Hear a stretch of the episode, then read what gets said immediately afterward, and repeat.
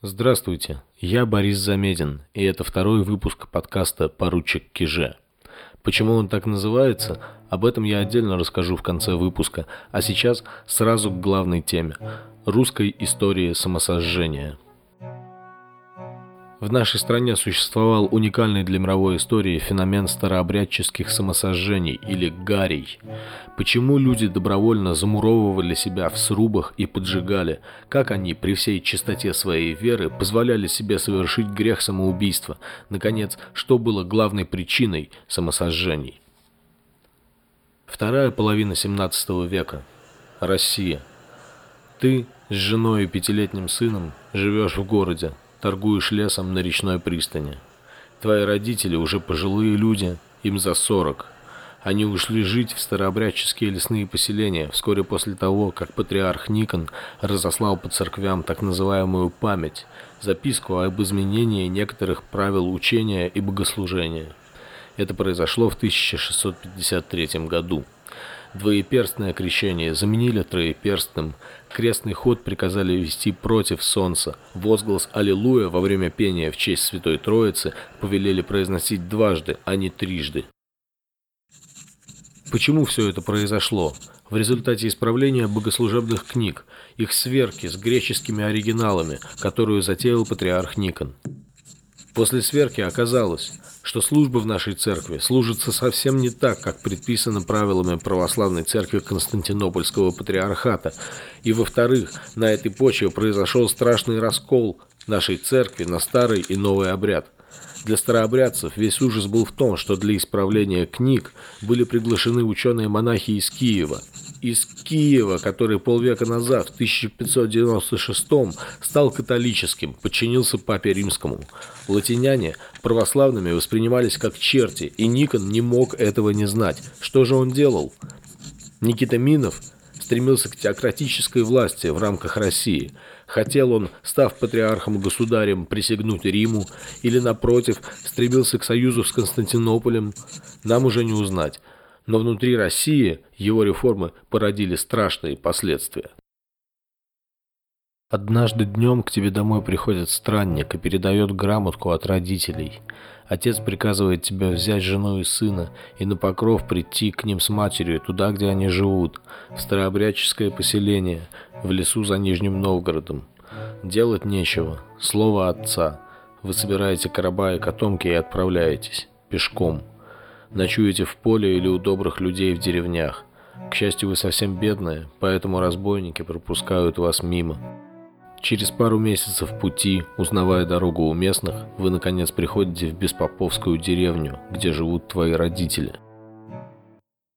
Что могло заставить огромное количество русских людей массово изойти с насиженных мест в леса, Прежде всего, явные преследования со стороны правительства и официальной церкви. Старообрядцам не давали собираться, организовывать молельни. При Петре их обложили двойной податью, обязали, так как старообрядцы носили бороды, ходить в специальной, форменной одежде. Но не это было главным, а то, что в жизни у всех после церковной реформы начался настоящий кошмар. Объясняю.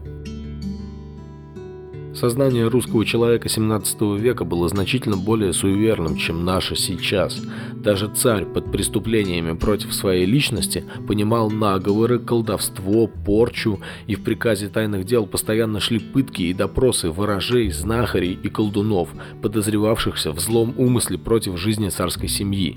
В народе царила не меньшая паника. В сам того времени, в списках – распространялась Кириллова книга, где говорилось «Антихрист пришел в пол шесты тысячи лет от сотворения мира», то есть с воцарением римских пап, конец света наступает в восьмом тысячелетии, то есть после 1592 года, и, наконец, по предсказанию святых отцов, Антихрист должен воцариться в Иерусалиме, а Никон как раз присвоил построенному им Воскресенскому монастырю под Москвой название Новый Иерусалим. В июне 1654 на Русь пришло моровое поветрие, эпидемия чумы, которая прошла по всем крупным городам центра страны. Тула, Торжок, Калуга, Суздаль, Ржев, Нижний Новгород, Вологда, Ярославль были охвачены чумой. Москва опустела, царь, его семья и патриарх уехали из города. Санитарные меры были способны лишь локализовать чуму, и в течение всего лета население центра страны просто вымирало. Посреди чумы 2 августа 1654 года произошло полное солнечное затмение. Это зловещее знамение навело ужас на всех, кто его видел, и необыкновенно подкрепило противников Никона, напрямую трактовавших чуму и затмение как гнев Божий по причине никоновского богохульства. Он посмел менять текст символа веры, крестное знамение и порядок крестного хода. Вот и результат. Чума утихла только с наступлением зимы. Предполагается, что ее жертвами стали от 300 до 800 тысяч человек, а в стране тогда жило примерно 7 миллионов. Впереди маячил 1666 год от Рождества Христова, который многие и вправду встречали в похоронных саванах. А правительство, казалось, только подливало масло в огонь раскола. В 1668 году осадили Соловецкий монастырь, твердыню православия, выступившую против никоновских реформ. 10 тысяч человек войска осаждали монастырь в течение 8 лет, пока вероломный монах не сдал Соловки. Большинство монахов к этому времени разбежалось, а оставшиеся были казнены. На тогдашнее общество эта казнь произвела страшное впечатление. Кровью православных была омыта святыня, Соловецкий монастырь, где, кстати, сам Никон принял первый монашеский постриг.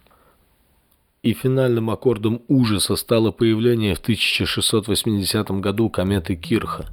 Это была первая комета, изученная европейскими астрономами с помощью телескопа. Ее открыл немецкий астроном Готфрид Кирх, но в России комета была предметом ужаса, а не любопытства. Пятый ангел вострубил, и я увидел звезду, падшую с неба на землю, и дан был ей ключ от кладези бездны. Это откровение Иоанна Богослова.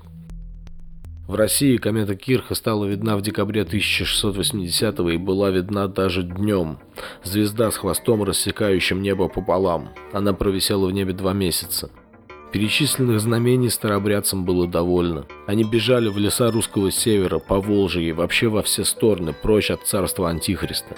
Еще в 1656 всех старообрядцев объявили еретиками, а по соборному уложению 1649 года за это полагалась смертная казнь. В 1682 в Пустозерске был сожжен в срубе главный идеолог старообрядчества протопоп Авакум с соратниками, а с 1684 раскольников начали сжечь на площадях городов.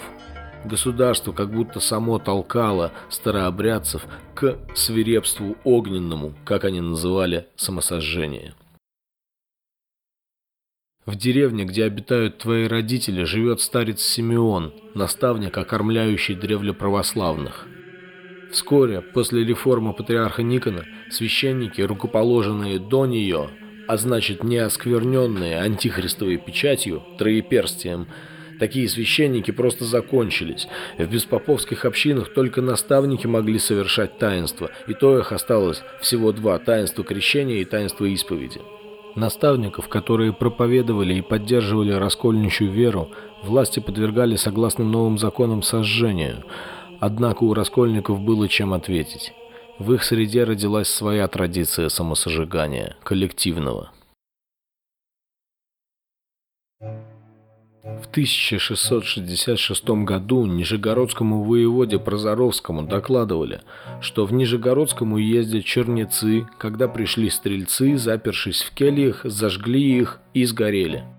В марте того же года первое самосожжение произошло в Вологде. 11 человек сожгли себя в срубах. В Нижегородской области сгорело около 2000 человек. Столько же сгорело на Пашихонье, это в Вологодской области. Тысячи сгорели в Арзамасе, в Сибири.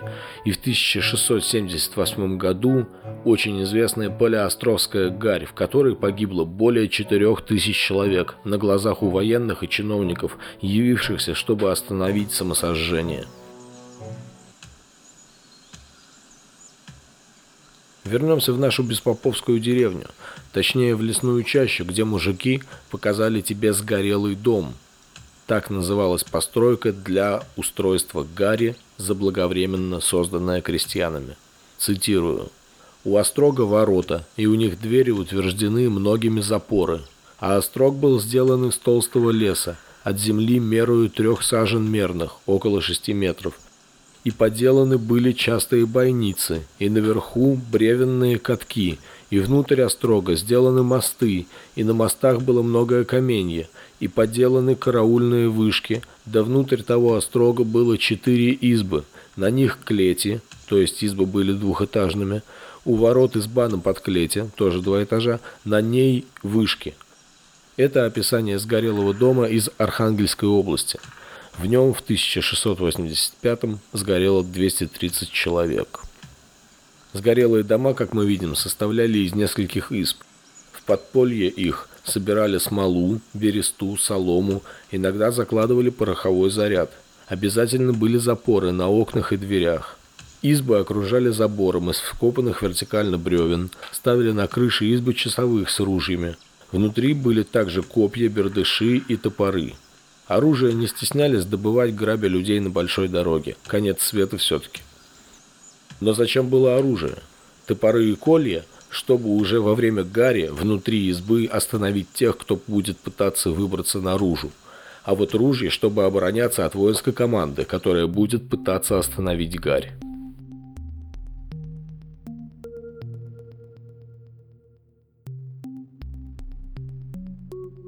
Гарь могла начаться с простой новости о возможном приближении розыска старообрядцев. Не просто жить целой деревне, когда вы уже выстроили сгорелый дом и постоянно ожидаете конца света. Но если розыска не было, можно было устроить провокацию, например, разгромить Никонианскую церковь. Гонение было необходимо для Гарри, тогда горящие не просто губят себя, а уподобляются мученикам, гибнущим за свою веру. Понимая это, власть строго запрещала воинским командам атаковать старообрядцев. Им приказывалось арестовывать зачинщиков, тушить гарь, если она началась, но такого не происходило почти никогда. Например, из 87 гарей, изученных историком Екатериной Романовой, остановить удалось всего две. Между тем, наша деревня наполняется новыми людьми. Они приходят поодиночке и с семьями, как вы с женой и сыном. Среди крестьян царит отчаяние, не все сносят спокойное ожидание скорой гибели. В Гарь предстоит идти и тебе вместе со всей семьей. Больше, чем смерти, ты боишься только одного – родительского проклятия.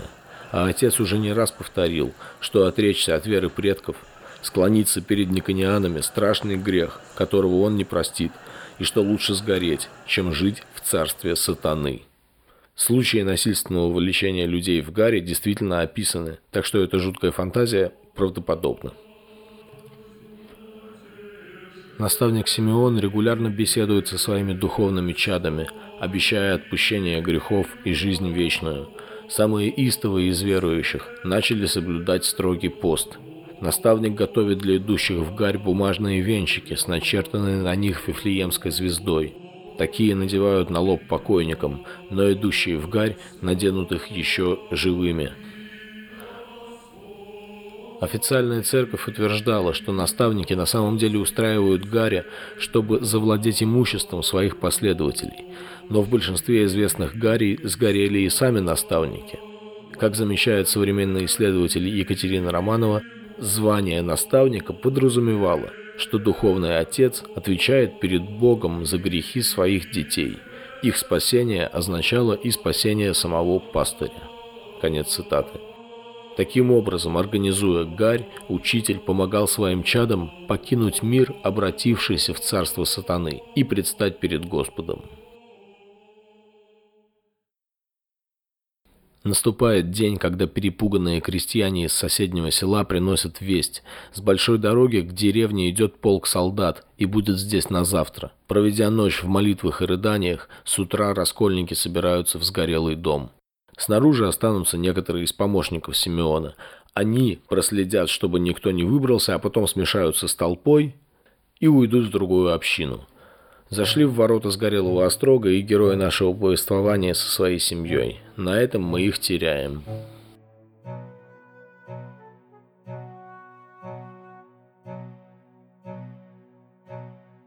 Когда войска окружали сгорелый дом, учитель держал речь. Старец одновременно клеймил антихристами патриарха и царя, и при этом напоминал крестьянам внутри срубов, что лучше сгореть, чем быть опечатанными антихристовой печатью троеперстием. Разумеется, со стороны предшедших властей с ними вступали в полемику, иногда приводили с собой попов, иногда за дело брались сами офицеры.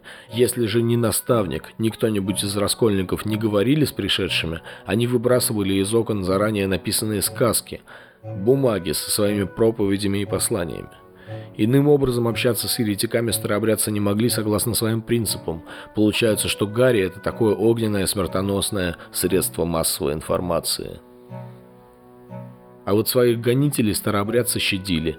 Сохранились свидетельства участников воинских команд, что запершиеся в срубе заранее предупреждали их о том, что у них, например, есть бочка пороха и солдатам лучше отойти подальше.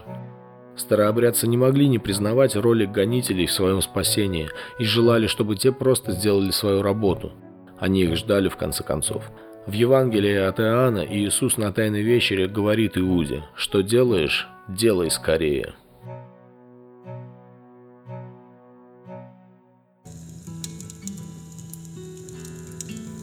Гарри продолжались, несмотря на то, что преследования старообрядцев прекратились при Екатерине II. Их даже запретили уничижительно называть раскольниками. И тем не менее, с 1762 по 1825 было зафиксировано 23 Гарри, а всего в нашей истории их насчитывается больше сотни. Гарри пошли на спад только со второй половины 19 века, но были и другие случаи – в 1896-97 годах тираспольский крестьянин Федор Ковалев закопал заживо 25 человек, в том числе двух своих малолетних детей, свою жену, брата, сестру и 60-летнюю мать. Все они хотели избежать антихристовой переписи населения.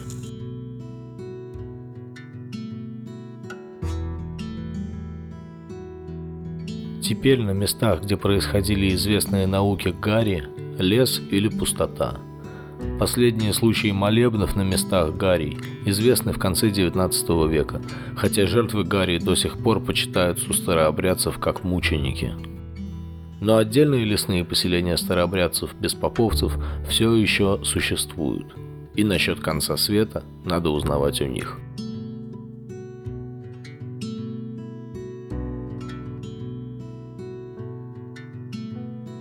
И, как я обещал, рассказываю, почему так называется подкаст. Поручик Киже. Это имя отсылает нас к царствованию Павла I, когда якобы произошел такой анекдот, отдельно описанный Юрием Тыняновым. При подаче императору списка на производство офицеров армии в следующие чины переписчик по ошибке вместо прапорщики же Рыбин и Означеев в подпоручике написал прапорщики Киже, Рыбин и Означеев подпоручике, и в таком виде список попал к императору, который почему-то решил произвести Киже сразу в поручике, и так появился первый в русской истории виртуал. Когда военные разобрались, что произошло, они предпочли скрыть от императора факт ошибки, иначе полетели бы головы, и кто-нибудь поехал бы в Сибирь. Киже поднимался по карьерной лестнице, участвовал в сражениях и в званиях дошел уже до полковника, когда император вызвал его к себе лично. Тут пришлось доложить, что полковник скоропостижно скончался. «Жаль», — сказал император, — «хороший был офицер». С вами был Борис Замедин. Оставляйте в комментариях свои пожелания, критику, исправления, проклятия. Мы все их подробно рассмотрим и учтем в следующих выпусках.